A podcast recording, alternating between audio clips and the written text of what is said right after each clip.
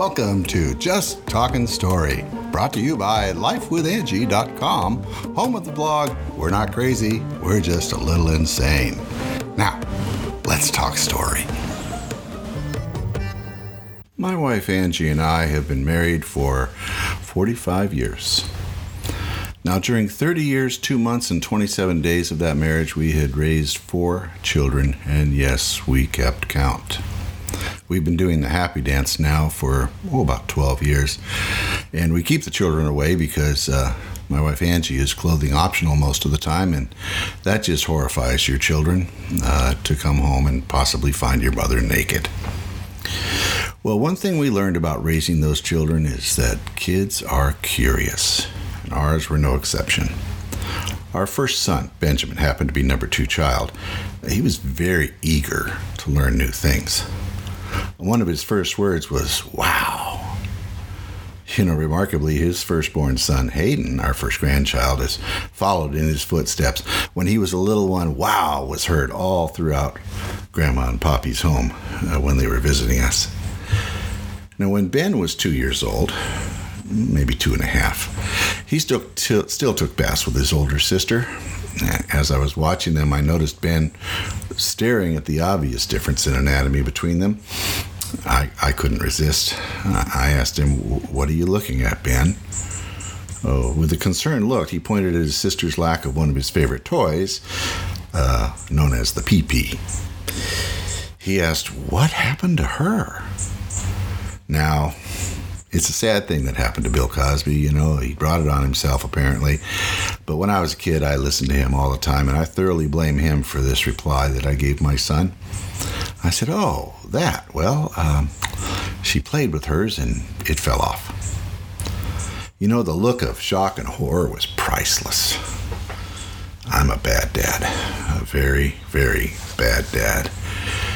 You know, one day I was out in the garage trying to make a semblance of order of all the debris of life that usually ends up in there when you can't find anywhere else to put it.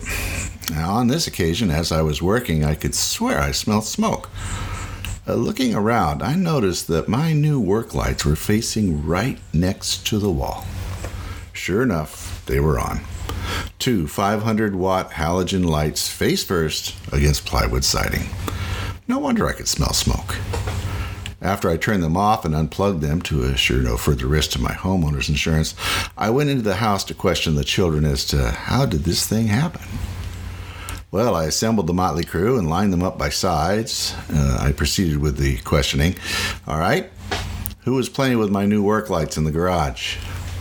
Silence, accompanied by four pairs of eyes staring straight ahead. That was the answer I got.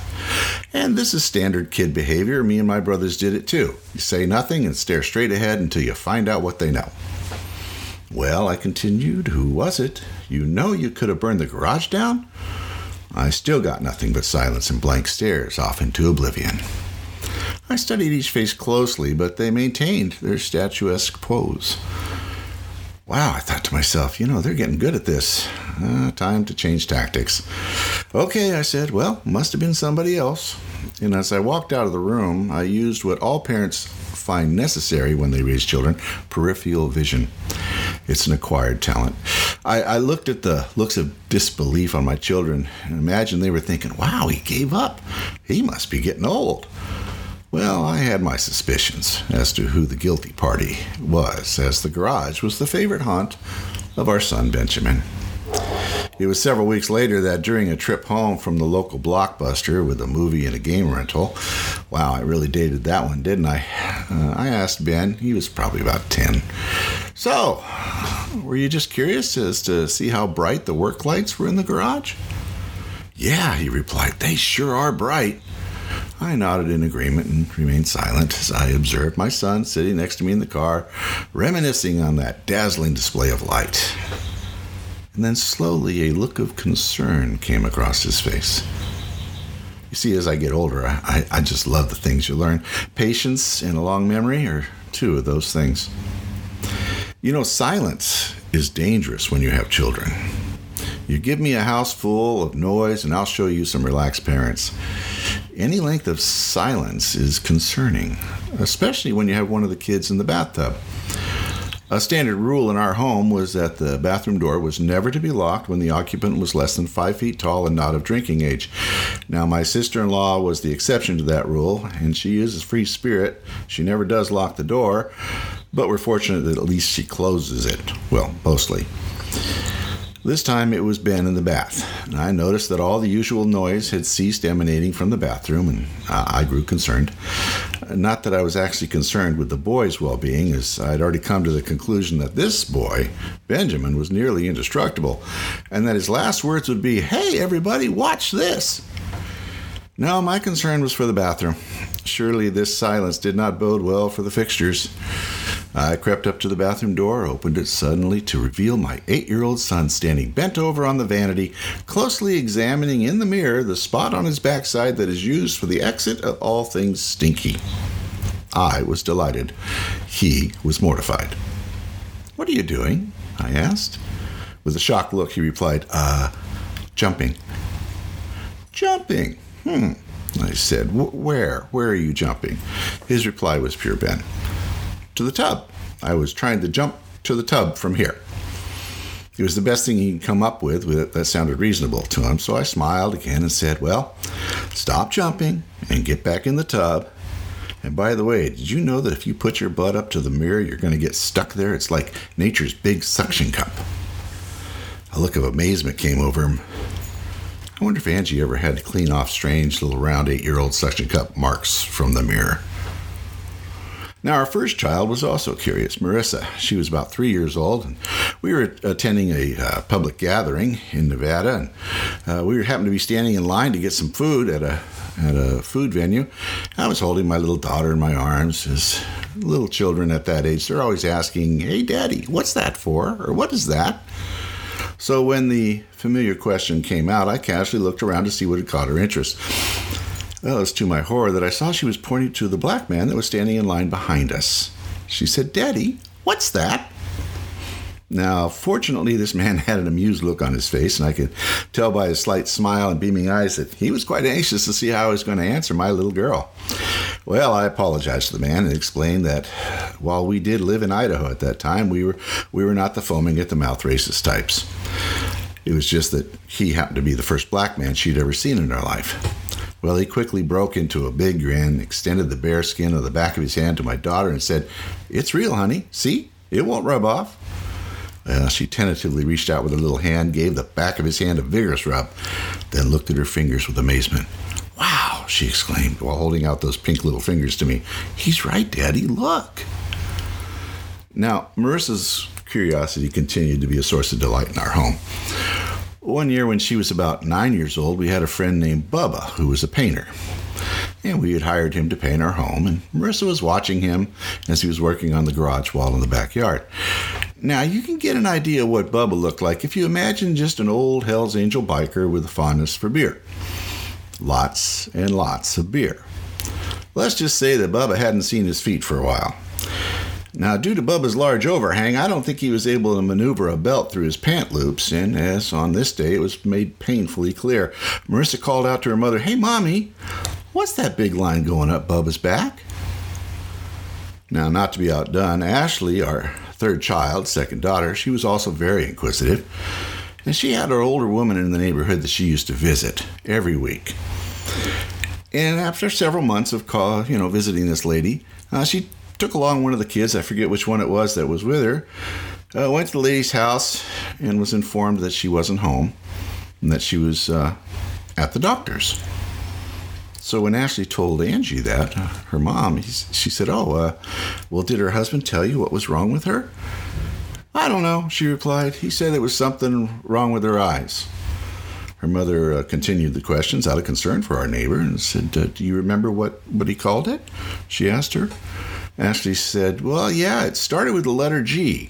She said, Oh, yeah, I remember. Gonorrhea. Yeah. It seems that the age of three is the most curious age of my youngest son, Tristan. Uh, this was proved to us during a visit to Disneyland with my brother and his wife, Tammy. Uh, she was his fourth wife. Uh, my brother was married six times in his life. After his fourth wife left him, I went up to him and I said, Dave, you know what? I think it's you. Well, back with Tammy, we were all standing in one of the stores when Tammy noticed Tristan leaning down from his stroller trying to look up her shorts. What are you doing, Tristan? she asked. I'm just trying to look up your shorts, Aunt Tammy, was his reply. She looked at me and I just shrugged and kept walking. Uh, we learned not long after that not to let him near the mannequins in the dress shops either.